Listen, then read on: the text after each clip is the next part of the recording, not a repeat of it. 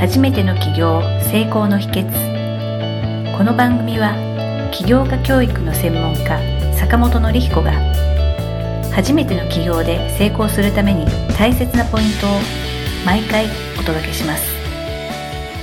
では坂本先生今回もよろしくお願いいたします。よろしくお願いします。はい、えー、今回はあのお聞きさせてもらいたいのがあの、会社を辞めたいときに注意をすることをですね、あの、教えていただければと思っております。というのも、あの、最近、まあ、転職ですとか、企業とかいろいろ、あの、本屋行ってもネット開いてもあると思うんですけれども、やっぱりその今の職場でのお仕事とか人生に疑問を持っている方が、まあ、少なからずいらっしゃるっていうことはよく伺いますので、まあそういった会社員の方に対してですね、坂本先生からその会社を辞めたいときに、まあ、注意をするポイントとかアドバイスをいただければと思いますので、よろしくお願いいたします。はい、よろしくお願いします。そうですね。まあ、会社辞めたいっていう方、まあ僕のとこもよく来られるんですね。まあ、はい、あの、まあ、うちはまあ企業塾っていうのをまあメインでね、やってますけれど、はい、やっぱりね、まあサラリーマンの方がやっぱメインで多いので、まあ今の仕事辞めて、まあ企業っていう選択肢をね、取りたいという方来られます。はい。で、まあ、その時に、やっぱどこをその注意するかっていうのは、すごく大事なんですよね。で、まあ、勢い余ってね、なんか、やめちゃうとすごく、え えー、まあ、後悔まではしないかもしれないんですけども、それはそれでね、チャレンジ、人生のチャレンジだし、いいんですけども、はい、まあ、あの、どうせね、やめて、まあ、転職するなり起業するなりするにしてもですね、何を注意しとかないといけないのかっていうのは、あのー、お伝えできたらな、というふうに思っています。はい。はい、で、えー、まあ、三つお伝えしたいなと思うんですが、まあ、一つはですね、まず辞めるときに、あの、まあ、辞めてね、次の仕事を選ぶときなんですけど、その、なんか目先のその給料とか報酬だけで選ばない方がいいのかなっていうふうには思うというところですね。はい。はい。まあもちろんね、生活水準の維持とかもあるし、まあ家庭環境をね、あの、ご家族とかお子さんいたりとかっていうのもあったりすると思うので、まあ一概にね、なんか給料低くてもいいとかっていうのは、あの、言えない部分もあるんですけれども、ただやっぱり、その、もし今の仕事辞めて変わるときに、あの、やっぱその選ぶ基準っていうのをちゃんと持っといてほしいなと思うんです。はい。うん、選ぶ基準ですか？基準ですね。で、その基準って何かっていうと、まあ、これちょっと究極系なんですけど、はい。今人生レベルで何したいのっていうのを、なんか一度考えられるのを僕はお勧めしています。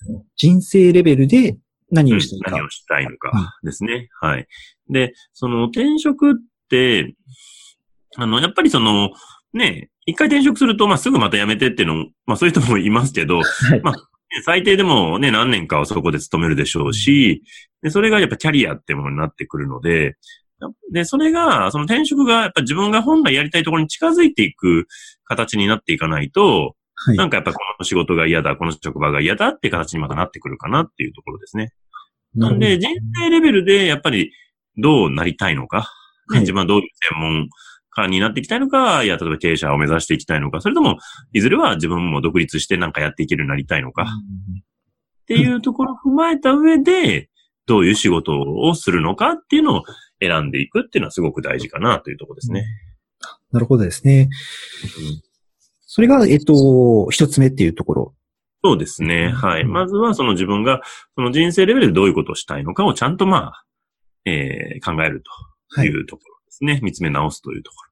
はい。で、それって別になんか具体的でなくてもいいと思うんですよ。なんか将来こういうビジネスやりたいとか、こういう仕事に、まあ具体的な人はもちろん具体的でいいんですけども、はい、なんかもっと抽象的でもよくて、例えば、はい、うん、自分はやっぱりその人を笑顔にしたいとか、はい。例えば人を感動させることをしていきたいとかっていう、そういうのでもいいと思うんです。うん。で、そこにつながる仕事なのかっていうことをちゃんと考えていく。はい。人が笑顔になれる仕事なのか、ね、人を感動させられる仕事なのかとかっていう、その自分が大事にしてる価値観に沿った仕事につながってるのかっていうことを、まあ、考えるのが大事かなというところですね。なるほどですね。あの、よく、自己実現とかっていう言葉って、されたりするんですけれども、まあ、今のお話伺うと、その仕事を通して、その自己実現っていうんですかね。はい。そういうことが実現できるっていう観点でまず考えなきゃいけないっていうことが、やっぱり一つ目として挙げられるということなんですよね。そうですね。はい。やっぱりその自己実現。ね。で、で、短いスパンであんまり考えるっていうよりも、その10年、20年、30年っていうスパンでやりたいかどうかっていうのを考えられるといいかなと思います。はい。あの、短いスパンで考えてると、今要は流行ってるから、この商売が流行ってるからとか、はい。ねなんかそういう観点だけで選んじゃうので、流行ってるけど自分がやりたくないみたいな。ああ、はい。と、結局そこに乗っかってるとしんどくなってくるっていう可能性がすごく強いので、うん。あの、やっぱり自分の軸に沿って選んでいくっていうのはすごく大事ですね。あ、そうですね。あ、そっか。そうですね。あの、今ちょっとお話伺って思ったんですけれども、はい。まあ最近あの、Google とかで翻訳機能がついてきて、あの、は他にもいろいろこう、翻訳機とかもたくさん出てきてて、同時通訳ができる機会もあるみたいなんですけども、うん。そういうのが出てくると、例えばその、英語が得意だから、なんか英語の先生やろうとか、通訳やろうとかっていう方が、機械にこう、取って代わられちゃう世の中って出てきちゃうと思うんですけれども、うん、うん、うん。なんでその、いきなりこうなんかこう、英語の、英語が今流行ってるから、なんか翻訳家やろうとかってやると、そういうのに取って代わられてしまうと、なんかその人が困っちゃうのかなっていうことを今思ったりしたんですね。うん先のところだけで判断すると。そうですね。うん。なんで、まあ、ね、そういうね、例えば英語だったら、まあ、そのね、翻訳とかは、まあ、当然出てくるでしょうけど、あのーまあ、それ以外の部分でね、なんか自分が、あのー単に英語を喋るとかだけじゃなくて、そこになんか付加価値をつけてね、そうですね。なんか英語で例えば交渉がすごくできるようになる、ビジネスマン向けにするとか、あ、であるとそうですねか、うんですね。あとはなんか、なんでしょうね。あの、あ英語にはい。対する、まあ他の付加価値ですね。なんかつけれないかを考えていくって感じですかね。そうですね。なんかこう、どちらかっていうと、その抽象度が少し高めなイメージになるのかなっていうのがあってですね。例えば、はい英語だったら、その文化の架け橋になりたいとかはいはいはい。架け橋になりたいとか、うん。まあ、そういう感じのことで、今自分ができることとか、将来的にできそうなこととかっていうのを、なんかいろいろこう、考えていくのが、先生がおっしゃってた、その人生レベルっていうのに、まあ、合う考え方なのかなっていうことを今、お話聞いててイメージしてました。そうですね。あの、まあ、一回その抽象的にちょっとね、考えて、で、その上でどういうことを、具体的にどういうことをしていきたいかっていうのを考えられると、あの、ぶれなくなってくるなっていう形ですね。そうですね。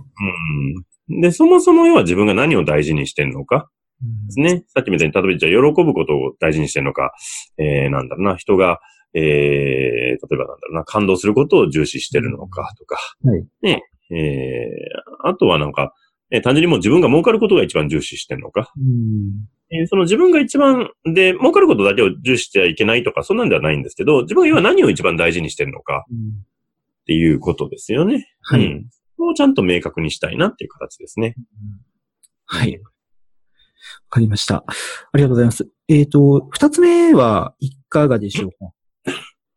えっと、で、二つ目はですね、やっぱ自分の、まあ、強みをちゃんと活かすっていうことですね。あのーで、あのーなんだろうな。まあ、転職とかもそうですし、まあ、ね、辞めていくとき、辞めたいと思ったときに、やっぱその、まあ、多分今のね、職場で、まあ、自分の強みっていうのが活かせてないんであれば、それはすごくもったいないなと思うので、はいまあ、それを、まあ、その、まあ、転職なり起業するときには、やっぱり、自分自身が何が強くて何が得意なのか、そこをやっぱりしっかり知って、で、そこが生きる、えー、職場なり、仕事なりを選んでいくっていうのはすごく大事かなと思います。はい。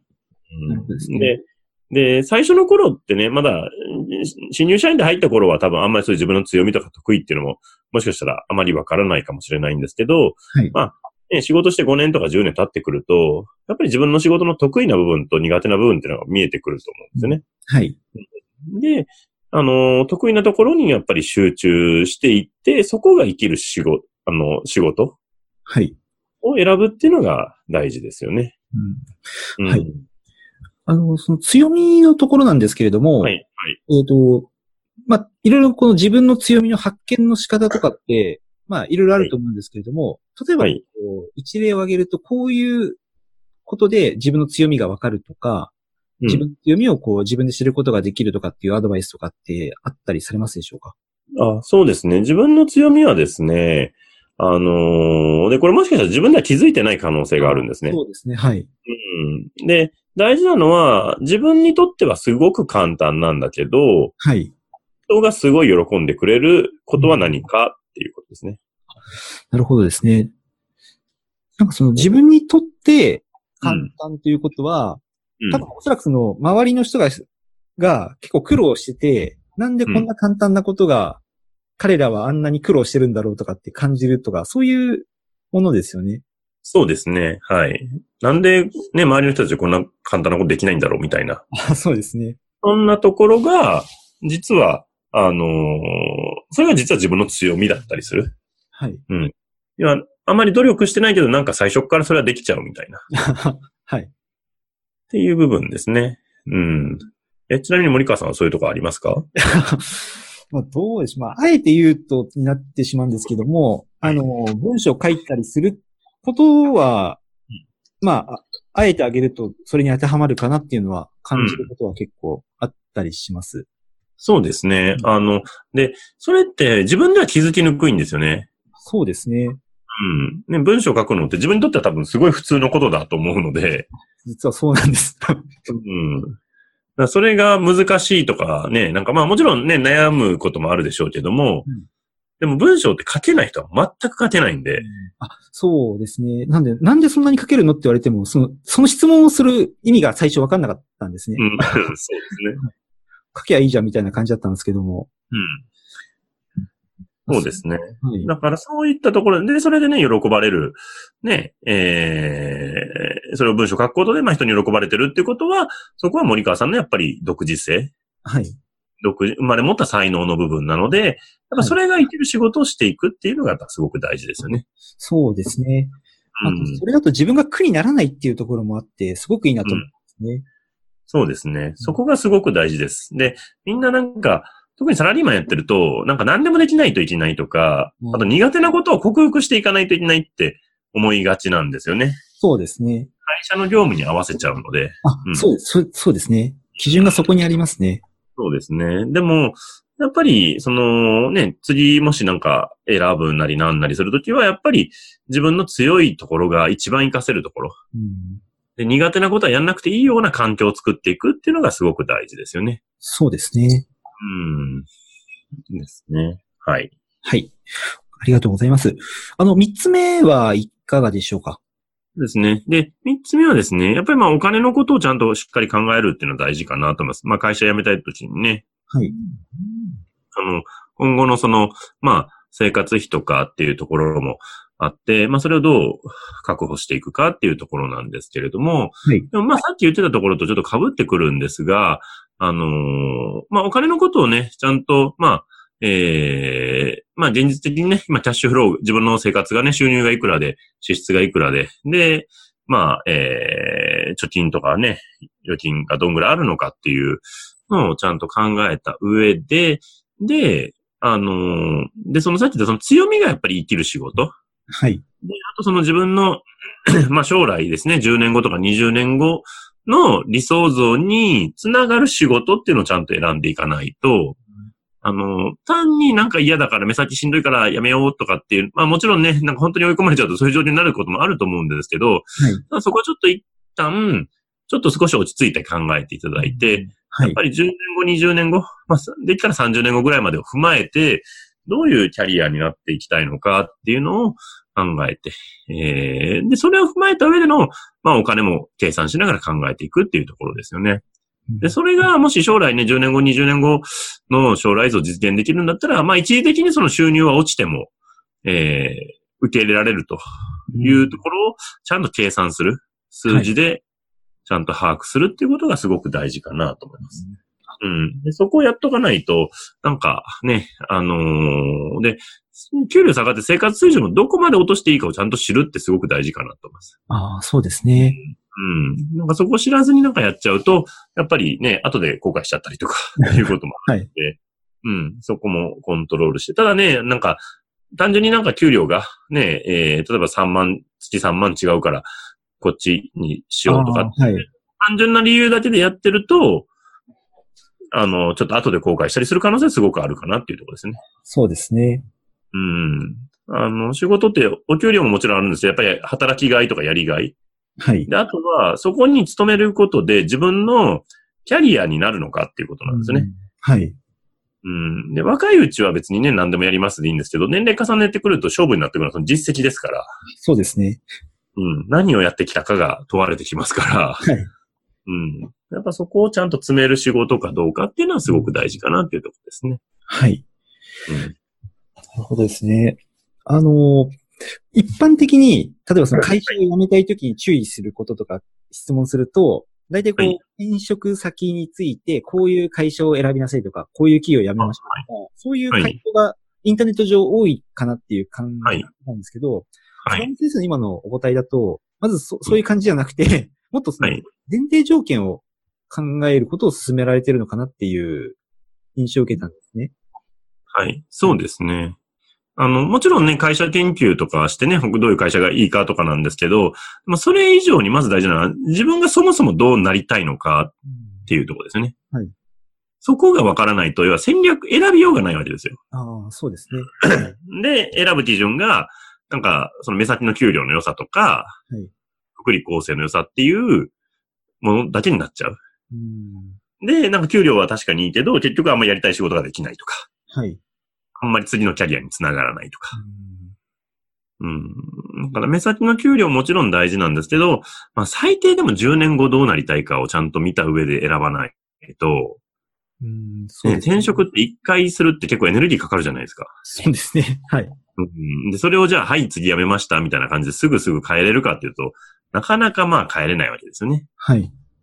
うん。だからそれぐらいしっかりと、その、なんだろうな、面接のための自己 PR のためのそういう、あれではなくて、なんか本当に自分が本心で何したいのかをちゃんと考えた上で、はい。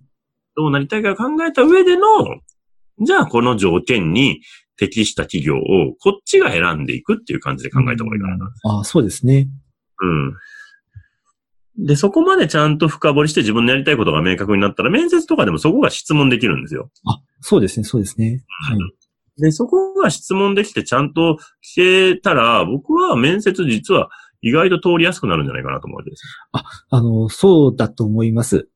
あの、うんなんか、よ世の中にあるその、転職活動の面接必勝法みたいなのとかって、はい。あの、た多分まあ、あれはあれとしていいと思うんですけども、あの、本当の意味での必勝法って多分今、先生言われたそうですね。あの、自分で、自分で腑に落ちるところまで、うん。ちゃんと落とし込んだ上でこう、質問すると、そこには多分その血が通った質問っていうんですかね。そうですね。じ本当に自分の人生を左右するから、かなり真剣な質問になると思うんで、うん。いそうですね。で、さら、ね、転職するってことはその会社の犬になるわけじゃないので、そうですね。は いね、奴隷になるわけじゃないので、自分がやっぱ主体的に選ばれるんじゃなくて選んであげるっていう意識を持てるかどうかですね。そうですね。要は自分の大事な時間とか、まあ命、時間ですから命を使って、はい。その会社に自分の命を売ってあげるわけですから、それが売るに値する会社なのか、はい。うん、をちゃんと吟味しないといけないわけですね。で、そのためには、売り物である自分っていうものは一体何なのか、どういう方向に向かってどういう価値を会社に提供できるのかをしっかり知った上で、売るっていうことをやらないと、はい。うん、いや自分の商品のこと何もわかんないのにね、営業回ってて、それは売れないですよねっていそうですね。変なもん捕まされますよねっていう。あ、そうですね。逆にそうなっちゃいますね。うん。なんで、そこを知った上で、ちゃんと会社も選んでいく。はい。うん。だから単純にお給料だけで選んじゃうと、あんまりいいことはないかなっていうのはすごく思うなっていうところですね。はい。わかりました。ありがとうございます。あのー今回はですね、その、さまあ、最近多い質問の中にあったように、まあ、会社を辞めたいときに注意することということで、今回はその3つのポイントについて教えていただきました。えー坂本先生、今回もありがとうございました。また次回も、はいありがとうございます。はい、ありがとうございました。はい、ありがとうございました。今回の番組はいかがだったでしょうか？あなたの起業の気づきがあれば幸いです。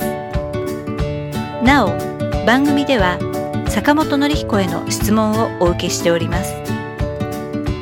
坂本典彦公式サイトよりお問い合わせください。坂本典彦公式サイトで検索してください。